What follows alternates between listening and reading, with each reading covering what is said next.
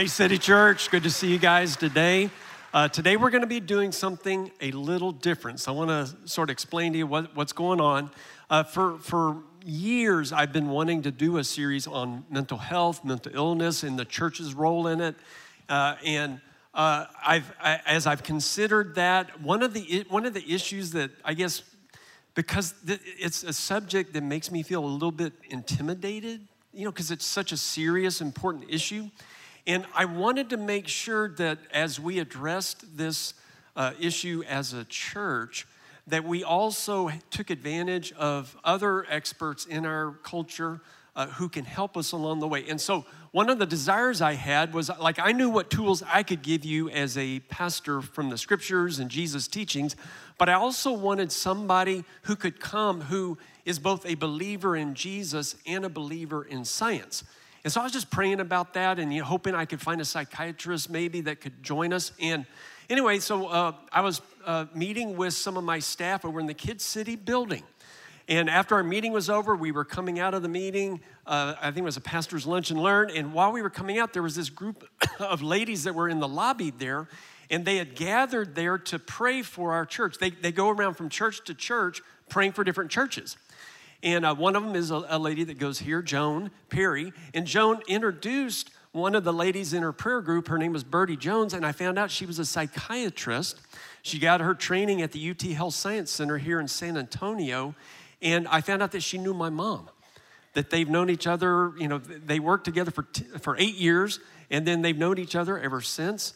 And, you know, I shared with y'all a little bit of my mom's own journey and her struggles with mental illness. And so uh, I s- struck up a conversation with Dr. Roberta Jones, and I invited her to meet with my executive team, and we interviewed her, you know, because I, I want to make sure she wasn't flaky or something, you know. I mean, that's, that's part of my role too. And we found her to be very insightful and very spirit filled, and she's a scientist, she's a medical doctor. So, uh, Dr. Jones uh, is a UT grad, so any Longhorn fans out there, uh, yeah. And uh, she uh, is a, a Texas native. Uh, like I said, she got her medical doctorate from the UT Health Science Center here in San Antonio. She has been uh, involved in working in hospital trauma uh, throughout her career and she's she's also been a on church staffs as a bible teacher so she sort of has you know she has her feet in two worlds and that's what i thought was impressive about her so uh, w- without any more uh, introduction i would like to ask you to in, to join with me in welcoming uh, we call her Bertie Bertie jones Bertie would you come on out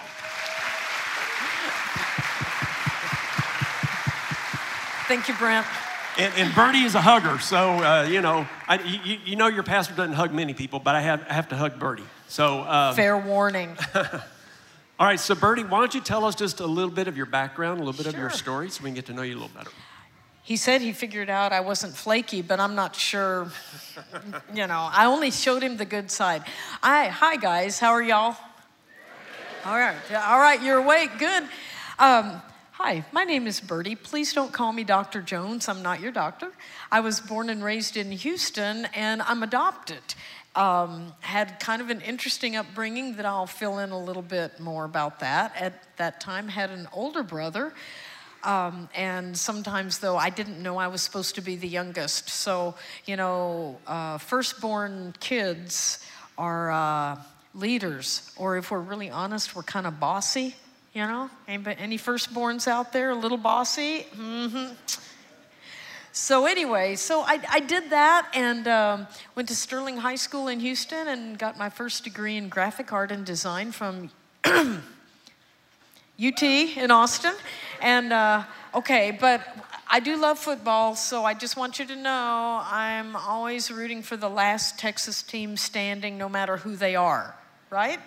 so anyway, so, so I did that and uh, worked on staff at a church, did some traveling and preaching uh, both here and abroad. And somewhere in the middle of all of that, Jesus called me to go to medical school.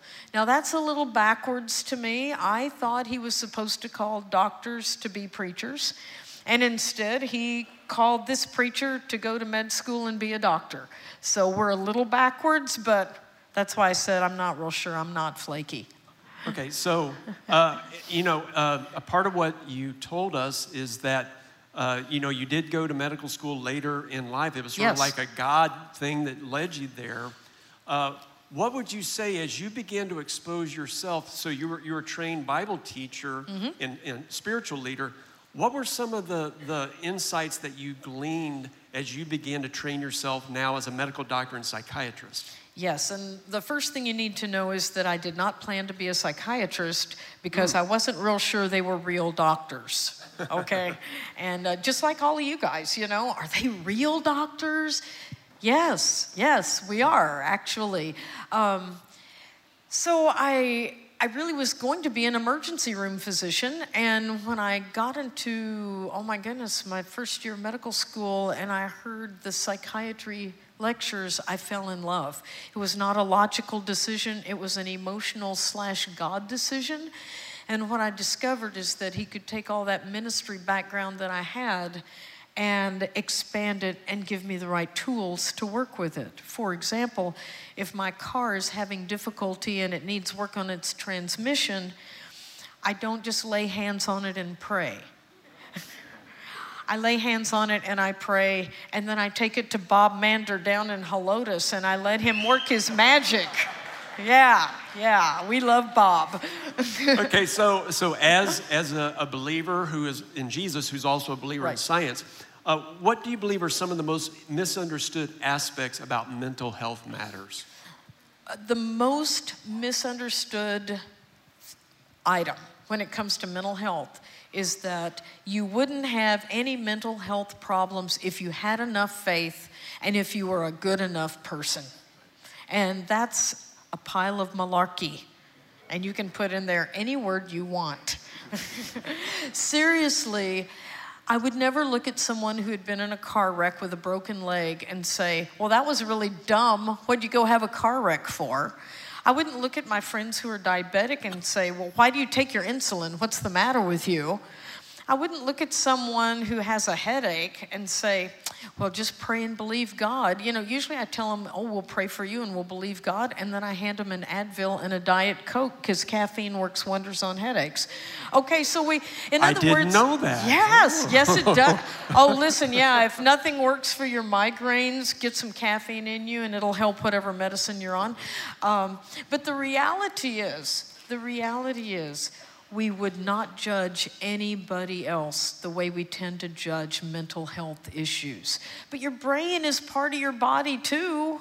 In fact, if I take your brain out of your body, none of you would be sitting here. It's pretty important. So maybe we should give it the same respect. All right, that's and that, and, and what uh, what is significant uh, for you, I know personally, Right. is that I know that you've faced some pretty challenging life experiences that ended up uh, causing you to struggle with some mental health matters yourself. So, could you tell us a little bit of that Would part love- of your story? Yes, would love to. Um, I grew up in a home that looked perfect on the outside and was a nightmare on the inside. Um, I'm a sexual abuse survivor.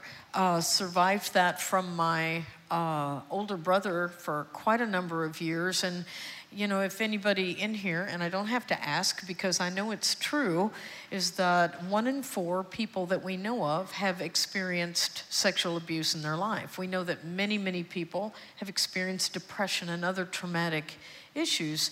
And I never talked about it because back then, and I know everybody wants to know how old are you? Well, I tell you so you don't think I'm any older, okay? So I won't tell you exactly, but I will tell you I have my Medicare card so you can figure it out, okay? Um, but you know, I, so why didn't you talk about it back then? Well, the same reason we grew up with phrases like, don't hang out your dirty laundry. Don't tell everybody your secrets. What happens at home stays at home. And so we had the outside that we projected and the inside that we lived. And the problem with that is that I had no safe place to talk. And God forbid that I would talk because then people would know. And anytime we keep things inside, they get covered over with guilt and shame and just it just goes deeper and deeper and we go lower and lower and lower and so i dealt with uh, post-traumatic stress disorder i dealt with depression i dealt with all kinds of things but nobody ever mentioned that because we didn't talk about You it didn't talk about it. And then what, what complicates the very painful experiences that you faced was that there were some authority figures in, in your life that knew about it and then Yes. so that added other layers right Yes, yes. My parents actually did know about it, but they too were raised in a society that said, what? We don't talk about it. If we just pretend like it's not there, it will all go away. And, you know, there are times that people would say, well, boy, if I was a parent in that situation, I would. do mm." But I'm not here to judge my parents. My parents made choices based on their own history and what they had survived. And so, consequently, um, they made their choices. I dealt with the results of their choices, but I was not imprisoned by their choices. So let me say it that way. Right. Yeah. yes yeah Yeah. Um, and I, I asked Bertie if she'd be willing to share just a little bit of that part of her story because I told her, you know, part of the nature of the kind of church we are, we wel- welcome people with no matter what they've experienced, no matter where they are in their journey. And, and, and then we do try to help them find healing. And we just know that we've heard enough of your stories to know that uh, many of us have experienced some kind of trauma or abuse in our lives, or we know and love somebody who has. And we do want this to be a healing place. And so when I interviewed uh, Bertie, she talked to us about a journey that, that she's developed to help people move from where you are in your pain to uh, ultimate healing in your life. And so I, I asked if she would unpack that along with the scriptures that guide us along the way. So, uh, so please talk to us about Oh, yeah. that journey. Oh, yes, yes, yes. One of my favorite things to talk about. Uh, I would love to tell you that, yes, I learned this, this, all of this in medical school. Actually, I didn't. I didn't go to medical school and become a psychiatrist to help myself. I went to therapy to help myself. And uh, here's your plug, Ecumenical Center. Thank you, because that's where I got my therapy, and that's where the lady saved my life, she and Jesus. So I'm so grateful for that. But you know, when we first start out in this, we look up one day and we go, you know what, this shouldn't be happening. This is wrong. This should not be happening.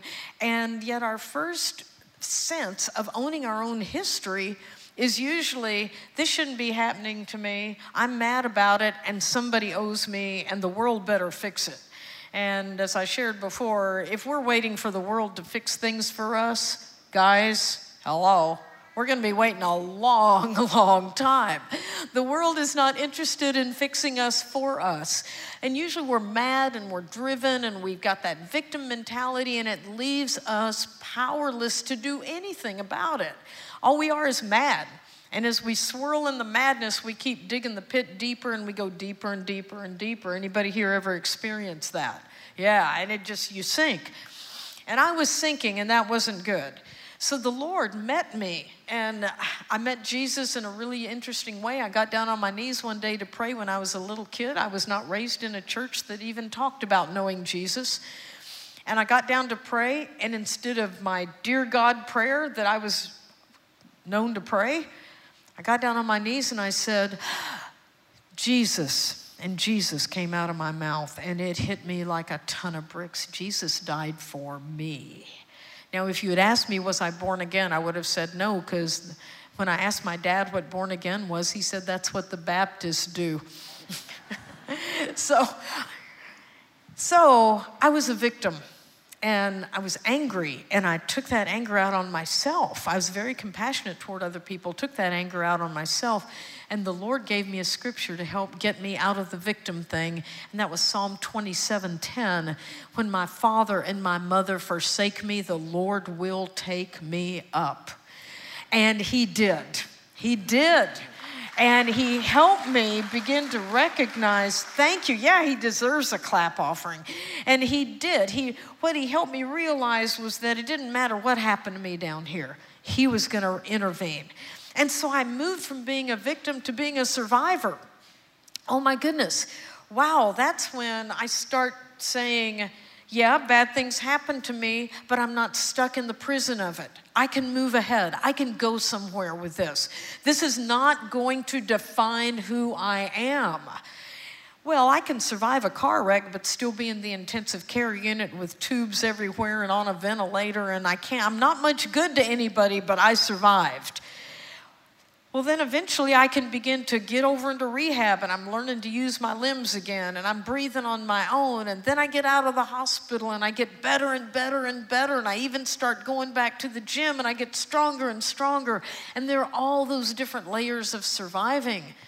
And the scripture that the Lord really began to work in my heart on surviving was, Oh Lord, in you I put my trust, please do not let me be put to shame. Do not let my enemies triumph over me. And you know, we're just drenched in shame as a victim. And if, as we move to survivor, we will hang on to the shame if we're not careful. And so the Lord helped me get over the shame of being where I was. And that became my prayer. Oh, Lord, let me not be ashamed. And his answer to it was to move me from survivor to thriver. So, okay, before you move there, I, I want you to, to follow up on something because I think it's important for those of us maybe who have loved ones okay. who have experienced this kind of challenge. Why would a person who has been wronged feel shame? Oh. But like, like oh. you didn't do the wrong thing. Somebody wronged you. Why, why would you feel shame? Well, in psychiatry, we call it a thing called projection, okay? For example, the images you see on the screen are really not on the screen, they're being projected onto the screen. The real image is in some highfalutin technology thing back there behind that wall, and those guys know what they're doing. The real image is back there, it's being projected here. And when we are wronged, all of that person's shame from the human side and guys, have y'all noticed that there is a devil in the world? Hmm, you think maybe he would want to put some shame on us? Yes. So, from the spiritual side, we get all this stuff dumped on us. It's like somebody comes and dumps a pile of mud on your front doorstep, and you didn't do anything to get the mud, but it was put on your doorstep. So, we often have shame that really doesn't belong to us, but we embrace it because, especially as kids, we don't know what's happening. We don't know what to do with that.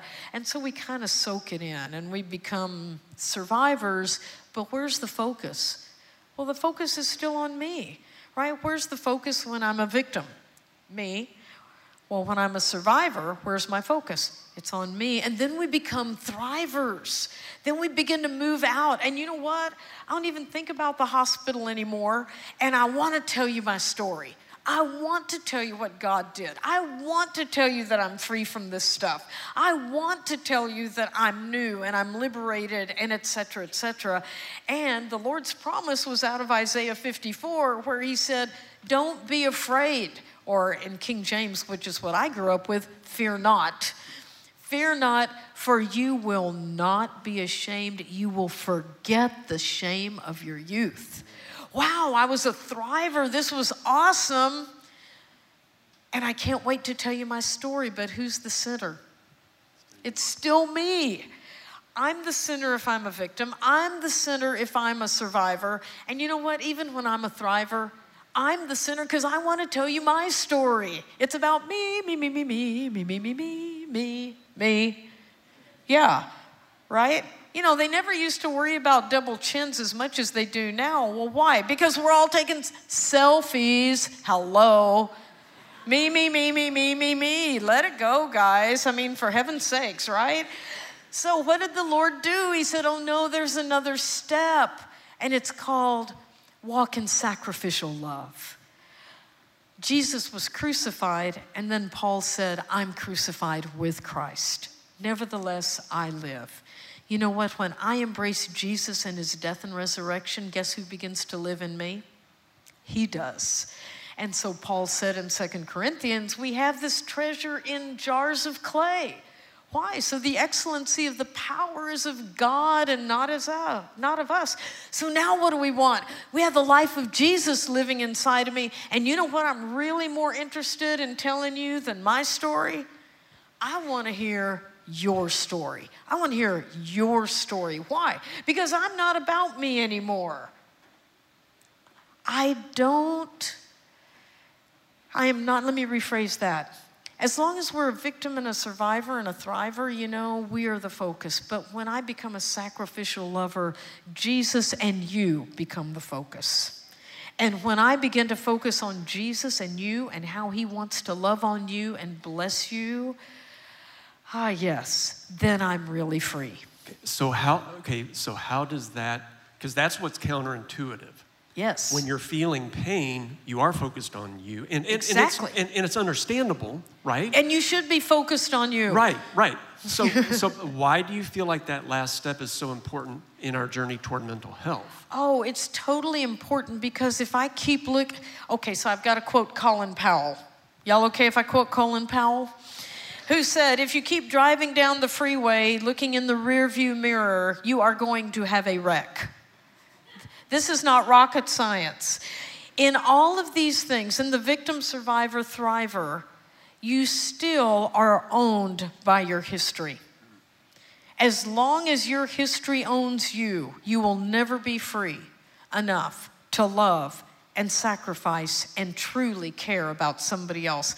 Oh, but when you move into being a sacrificial love language with Jesus, guess what? Your history doesn't own you, you own your history. Amen, amen. And I, and what what Bertie did not know is that a part of our strategy here at City Church really fits the journey she described. Because you know we've talked to you about helping people believe in Jesus, find freedom, which is means you got to get past your your past. You know what I mean? And that's a part of finding freedom. And mm-hmm. then the ultimate goal is for you to live your purpose. Because when you begin to live your purpose, what God created you to, the way He's wired you to live your purpose, that's when you li- you're living on behalf of others. And it actually, how about if God wired you to where that brings mental health to you when you begin to focus on loving others? And so I was so excited when Yeah. she explained this journey to us. Oh, now, And before we Sure. shift gears, let me say something else too. I just really feel this is important. God is not a microwave God. He is not going to rush you through your process. It doesn't matter how long you need to take being a survivor. If I'm telling you, if you need six months in the hospital, you need six months in the hospital. If you need three weeks in rehab, you need three weeks in rehab. God's not a microwave God trying to rush you through a process so you can hurry up and get there so the rest of us feel comfortable in our own skin. Your process is your process. He will take you through it at your time. Nobody is putting any demands on you. Okay? That's great. That's so helpful. So, uh, one of the issues I wanted uh, Bertie to address is for those of us who maybe we're not the ones right now struggling with a mental health issue, but someone we love or a friend is. And so I asked Bertie if she would talk to us a little bit about what to say and what not to say, because that, honestly, that's been a part of my struggle. Even, you know, I told about my mom's uh, Yeah. mental health issues, and I struggled to know what to say, what not to say. And so, would you would you address that? Yeah. Mom, it's really not that bad. Yes, if I, we could go ahead and have the overhead on what not to say. Number one, I know exactly how you feel. Number two, why are you depressed? Look at all your blessings, count all your blessings. And number three, oh, time will heal everything. I mean, doesn't that kind of make you want to go over to the corner and throw up? You know. Uh, So let's unpack it a little bit to use Brent's words. Okay, I know exactly how you feel. No, no, you don't. You're not in my skin, you're not in my journey. But I walked through the same thing. Yes, you walked through the same circumstance, but you were not the other person walking through their circumstance. So, no, we don't know how each other feels, so we don't want to say that. And uh, oh, I just love this. We all do this. You know why we do this? We do this because we're uncomfortable and we want to hurry up and fix it, which, by the way, you can't. So just let go of all that insanity. That's craziness, thinking you can fix everything. Let that go and let's not say anymore, well, why do you feel down? What's the matter with you? Look at your blessings. You have a wonderful family. You've got a great car. You've got a great job. You've you got a cute boyfriend. None of that matters, I'm telling you, because This is an illness with chemical imbalances, and you could have just won Powerball lottery, and the world is still going to be black. So please don't say that. It just heaps shame on people. And secondly, time does, I'm thirdly, excuse me, time does not heal all wounds. I'm sorry. I've worked a lot with Vietnam vets and trauma survivors, some people who have never been able to speak anything for 60 years. Time did not heal it. Jesus heals, and He will give you the correct tools in your toolbox to use. Okay. Yeah. So, so that's what not to say. Can you give us some advice on then what can we say when, when we have a loved one or a friend struggling with a mental health matter? Absolutely. And before I tell you what to say, I want everybody to look at me real closely. Do I have your attention? Don't look at that. Now, all of you just looked at that, right? the first thing you have to do before you say any of these things is you have to really care. That's spelled C A R E for those of you who are not sure. You have to truly care. And when you truly care, then you can say, Brent, I really hear you. And you want to look them in the eye because you really care. And you want to engage because you really care. The other thing that you can say is, oh my goodness, that must have been so painful for you. That how did you ever even get through that? How did you process that? That must have taken a lot of courage. All of the validating, all of the all of that. You want to truly care, okay? And then it's perfectly okay to say, I don't know what to say, but I'm here for you, and I'll walk with you through this. Yeah. So, uh, you know, a part of what we do want to do as your church is to equip you and empower you to be an instrument for healing uh, in your own family, in your workplace. And, uh, you know, I, I, hope these words can help us uh, at least have a better sense of what to say and how to address a person struggling. Yeah. And so, uh, what, I, what I wanted to do was to give Bertie a chance as we're winding down this part of the service to, to share with you anything that she wanted to share from her heart uh, a word of scripture, whatever. Yeah. And so, Bertie, yeah. wants you to share whatever okay. you feel like the Lord uh, placed on your heart. Yeah, first of all, thank you guys so very much for letting me be with you today. I'm very grateful, very grateful for the opportunity. The most important thing I want to leave you with today is a phrase that I wish I could say I came up with, but I did not come up with this. A dear friend of mine, it just kind of rolled out of her mouth one day, and she said, Jesus is not looking for someone to blame, he is looking for someone to redeem. Yes, I, it just reduces me to tears every time I say it because, you know, we come in so many times and we're angry and we're frustrated and we're looking for somebody to blame. But the reality is, if Jesus were looking for someone to blame, he could easily pick any one of us. And He didn't pick any of us to blame, He picked each one of us to redeem. And so often in our journey, we're afraid, we hurt, we're, we have been put down. We've had, my, my mother's favorite thing was this. you know, the eye roll and the heave, you know. Yeah, the, and so what happens, we don't feel safe. Well, Jesus wants to leave us with this today. It's out of Matthew 11 28, where he said, Come to me, all of you who labor and you're under this weight, come to me and I will give you rest. But he doesn't stop there. He says, Take my yoke. And he's from an agricultural time where they plowed with yokes of oxen. Take my yoke upon you. What's he saying? Get in the yoke with me. He's not saying go do something. He's saying let's partner together. And it is plowing. If you've ever worked this stuff, it's plowing. And Jesus is saying, get in the yoke with me, partner with me, and let's plow through this together. Let's do this together. And if you'll do that, he says, you will find rest for your soul. So he says he's going to give us rest. Then he says, if we'll partner with him, we will find rest for ourselves. Now, sometimes people give us a gift and we don't really realize what we have, and He knows that. So He says, I'm going to give you the rest, and you're going to find it for yourself. He said at the end of that verse, You will find rest for your soul. And Jesus was speaking in a language called Aramaic.